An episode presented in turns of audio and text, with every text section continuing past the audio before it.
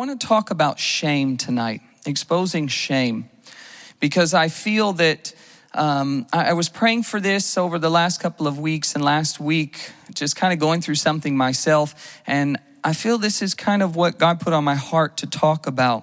It's a word that we hear quite a bit.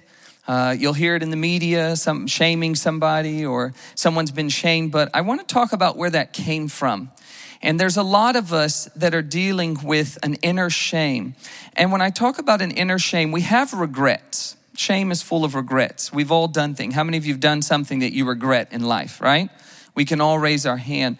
But sometimes those regrets go deep and they end up causing a shame in our hearts that create a distance between us and the only thing that matters a relationship with our Heavenly Father, a relationship with God.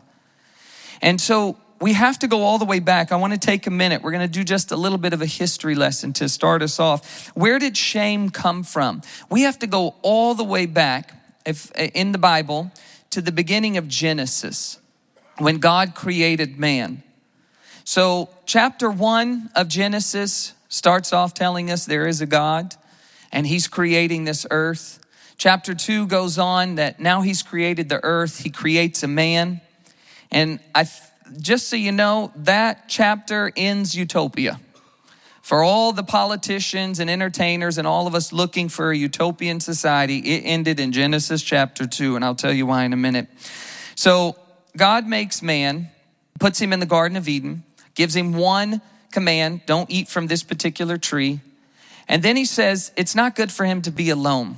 So he brings out, he, God starts creating animals and brings them to Adam, and Adam gets to name these animals. Now, I don't know why he picked cow and parrot and giraffe. I, I don't know, and I, that's the English translation, so I don't know what they were in, in, then, in those times, what he was naming them. But it, God parades these animals in front of him, begins to name the animals, and God says, You know what? None of these are good enough to be a helper. Now, God knew this all along, so he creates a woman and brings to Adam a wife. Now, Adam gets really happy towards the end of chapter two because now he has a wife. Remember, married folks, I said it was still utopia at the time, okay? So he's really excited. He got a wife and he said, Flesh of my flesh, bone of my bone. This is going to be great. This garden has now become the greatest thing I could ever imagine. And at the very end of chapter two, it says, this explains why a man leaves his father and mother and is joined to his wife, and the two are united into one. That's a picture of marriage. For another day, you can go online and see our marriage conference. But verse 25 says, Now the man and his wife were both naked, but they felt no shame. So here they were living in this utopian society, which basically was just them two and all these animals, but they had a relationship with God. They had a relationship with God, and there was no shame. But verse, uh, chapter three comes along and it starts getting dicey because that's when sin enters in. They're tempted to disobey God and they disobey him and they eat from the tree that he asked them not to eat from. Sin enters in, and verse 7 says, At that moment, their eyes were open and they suddenly felt shame at their nakedness. So they sewed fig leaves together to cover themselves. Shame came in with sin. And now they were hiding from God. It goes on to talk about when God finally asked them, Where are they? And they tell him he, they're, they're hiding. That was more of a rhetorical question. God knew where they were, but he wanted to know why. And when he asked them why, they were afraid. Shame brought fear. Now I want to fast forward to today. There are some of us sitting here today, many of us, especially those however, that are not Christians. And there's a reason you have not giving your heart to the Lord. We get to this place where we are too ashamed to come to God because of things we've done in our life. We're too ashamed to come to Him. We're too ashamed to tell Him what we've done. Now, here's the ironic thing God knows what you did. So you're sitting here thinking, "Oh, I'm I'm too I'm too messed up. I can't I I can't. I just can't." And God says, "But I already know." Uh, like what are you hiding? What are you what are you trying to hide from God? He knows where you are, but he's asking you the same question in a different form. Why haven't you come to me? Why live in the darkness? Why live bound up by shame? Why live in a place where you feel like you're just in bondage and you can't go anywhere and you can't do anything? And let me tell you something if you have an inner shame in your heart between you and God, it will start affecting the outward. Ever done something wrong and tried to hide a secret from somebody? Whether it be your parents, whether it be your spouse, whether it be your boss, you try to hide something, whether you be on I 95 speeding and you hope that that cop you just passed going 95 miles an hour didn't see you, he was eating a donut? No, act like that. You know, Lord, I hope he had a big Krispy Kreme donut. Amen. Then he pulls out and your heart sinks. It must have been the guy behind me. Oh, Lord, let him get the guy behind me. I'll go to church on Sunday if he just, uh, just pulls over the guy behind me. We start making deals with God.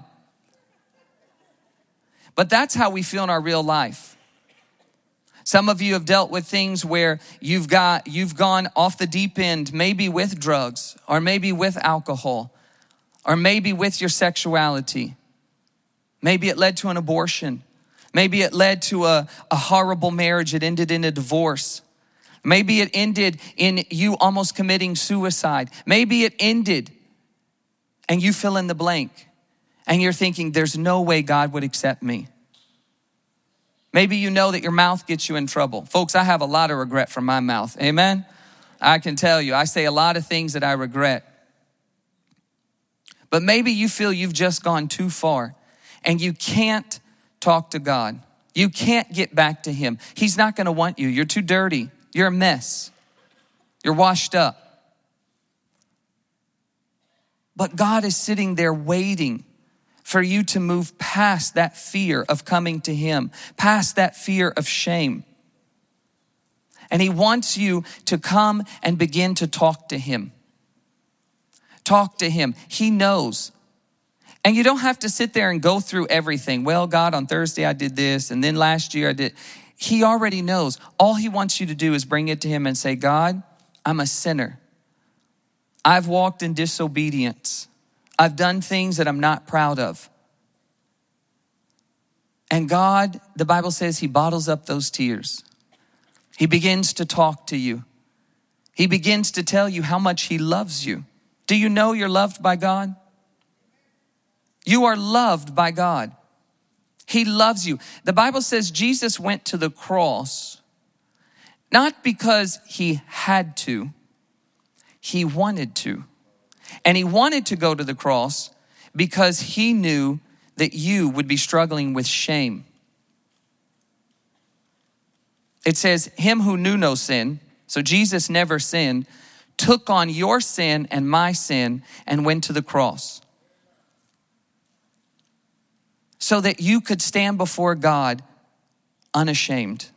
You can stand before Him and you can say, God, here I am all messed up. Here's the litany of things I've done. And all he has to do is wrap his arms around you and say, I love you. It's about time. It's about time.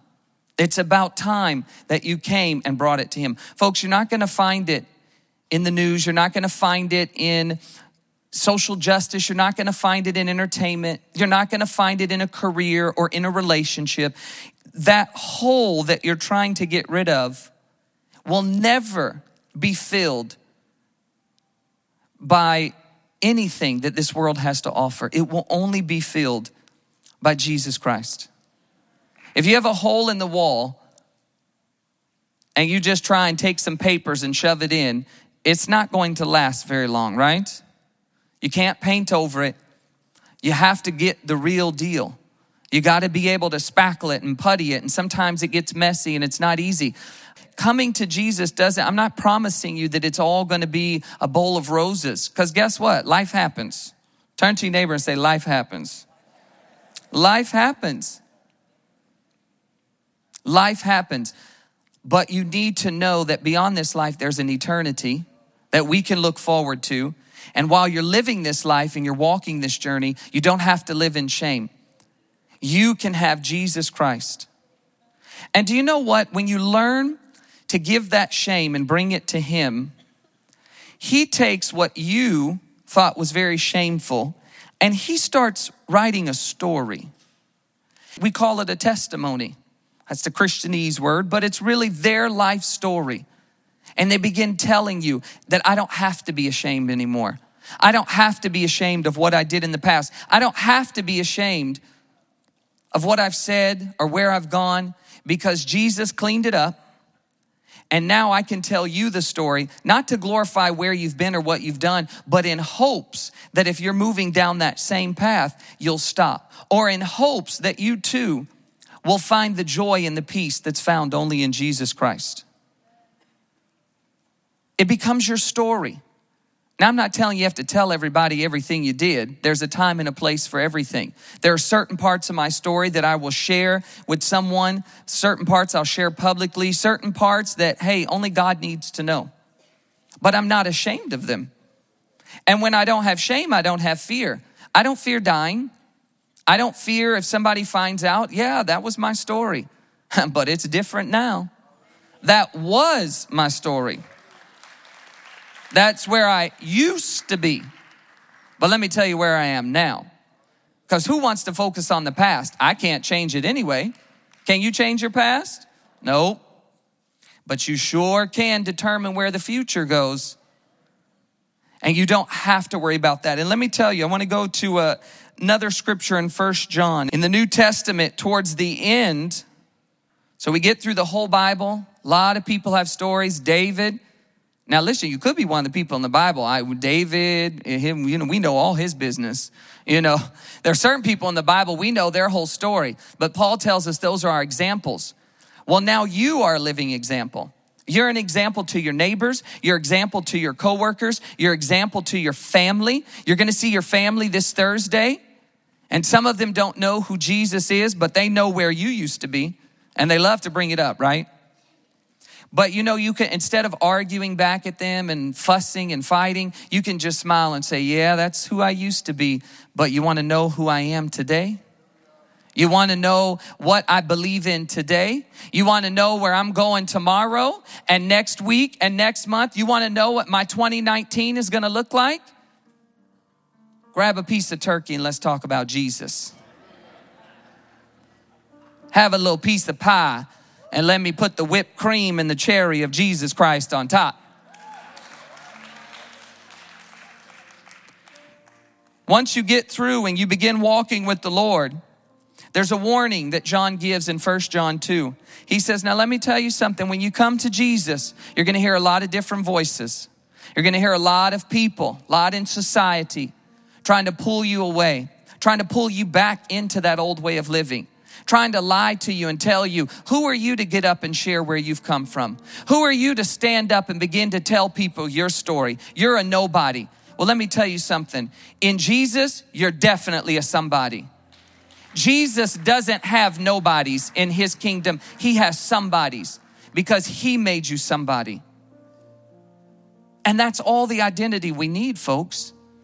But he goes on and he begins to tell them, you're going to go through that. People are going to lie to you. There's going to be these liars who come from within, from without, your own, your own mind, the enemy, they'll play tricks on you. But he says, let me remind you at the very end of First John, living as children of God, he says, and now, dear children, folks, you can't be a child of God unless you got a relationship with him.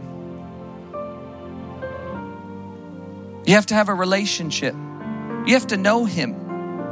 You have to know who He is. You have to know how He's changed your life. It's one thing to come up and be like, oh, I'm a Christian.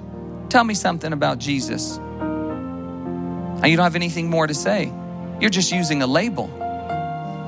I could put a label on my forehead that said I'm a car. I can go brum brum all day.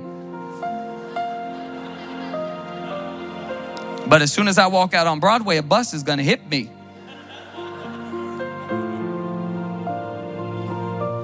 You can't just go around and tell people I'm a Christian or I believe in God and you don't have a relationship with Him. You want to be a child of God. And He wants desperately to call you His child. He wants you to know that you can be His child. And John reminds us, he says, And now, dear children, remain in fellowship with Christ so that when he returns, when you stand before him one day, you will. He's living, he's alive and well. We're all going to stand before him. You will be full of courage and not shrink back from him in shame. Folks, when I get to heaven, we cross the pearly gates and I see Jesus right there. I'm going to run up to him. He might be taller than me. He's going to stoop down and he's going to wrap me in his arms. I won't even care the person I used to be. But he's, he's going to look at me and he's say, I love you, my child. I love you. Well done, thou good and faithful servant. And that's all that matters. I don't care about anything else. I won't care about what people used to say. I won't care about the things I used to do. Because now I'm staring Jesus in the face, eye to eye. And I won't be full of any shame. There will be no tears of sorrow, it'll be only tears of joy. And I'm to be thankful. That's to be a thanksgiving to remember. I'm to be so thankful how He walked me through. I'm to be so thankful when I made a mistake and said something I shouldn't have, or I went somewhere I shouldn't have, or I did something I shouldn't have. He's not going to sit there and just tell me all about it. We're going to talk about the good things of life. Man, Jesus, you saved me. Oh, what you did on the cross, how you walked with me, how you kept me. And I get all of eternity. And you know what else? I want every one of you to be there with me.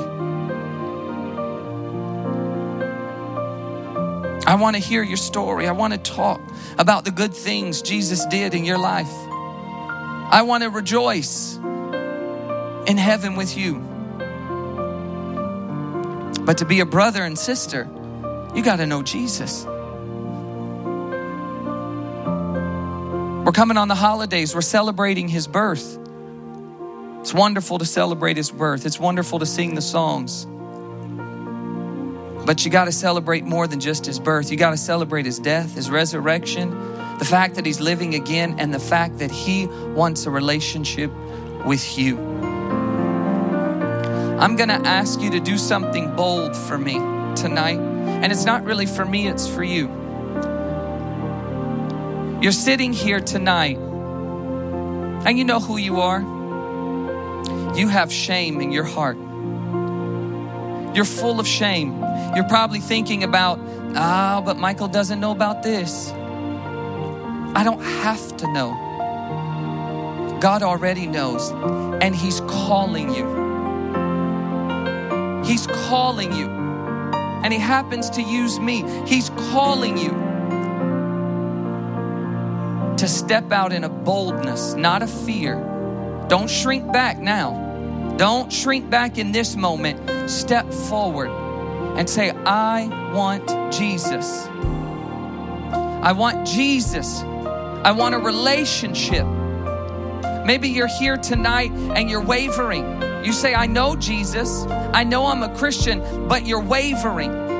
You're wavering because you know that you make mistakes. You're wavering because you know, oh man, if anybody knew, we don't have to know.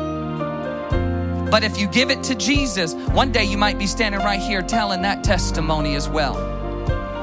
Folks, during this holiday season, there's always a spike in suicides and people who are thinking about committing suicide. Don't let shame or fear or loneliness or doubt drive you to a place where you think the only way out is to take your own life. That's never God's plan for you. Never. It's never His plan for you.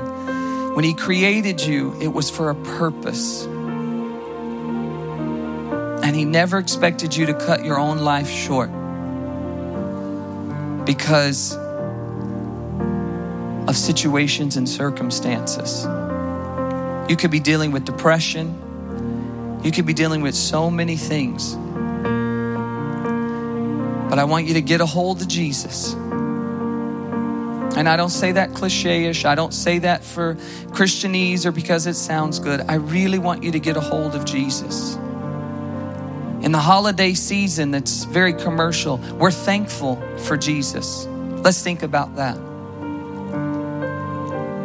I'm happy and it's a Merry Christmas because He was born. And if you're feeling that way, especially tonight, the holidays are coming, your mind's already racing, I don't have anybody. I want you to come down. Let us pray with you. Our prayer team, pray with you. Pray that God would strengthen you.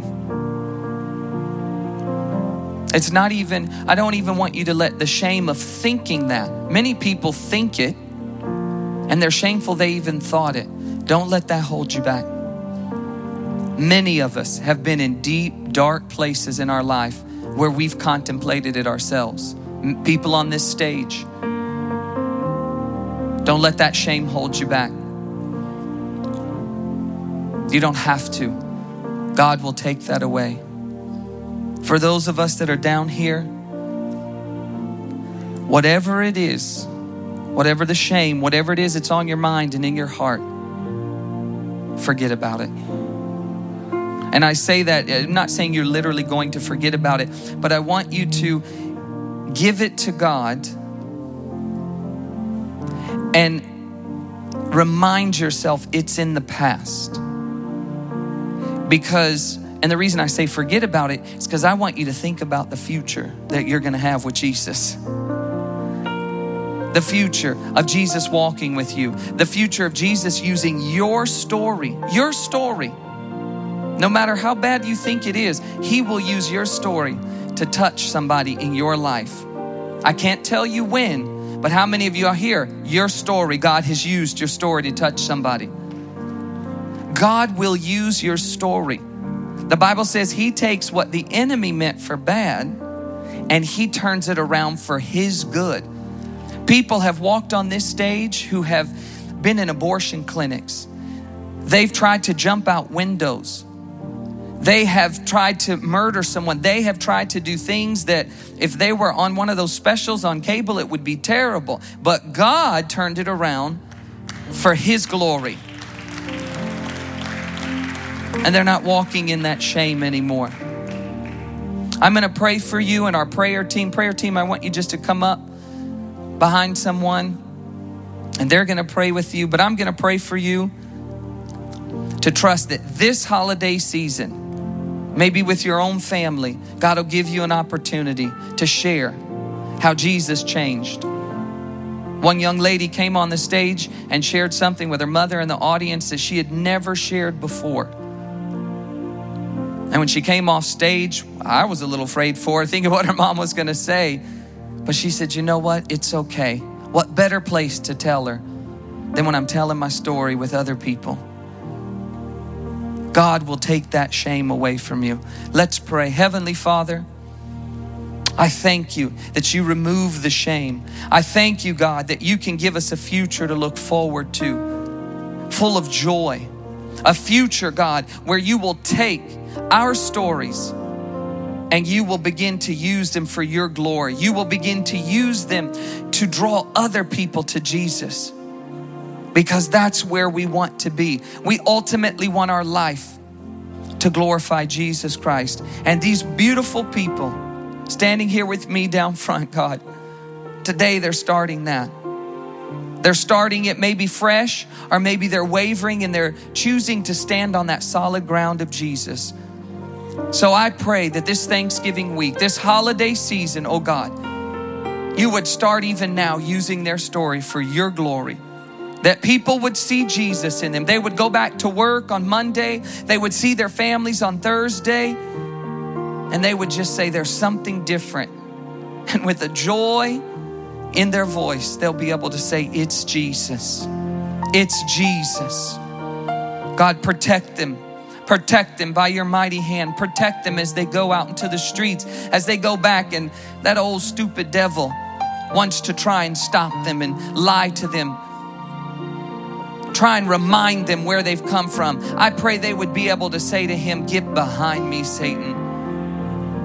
That shame is behind me, it's gone.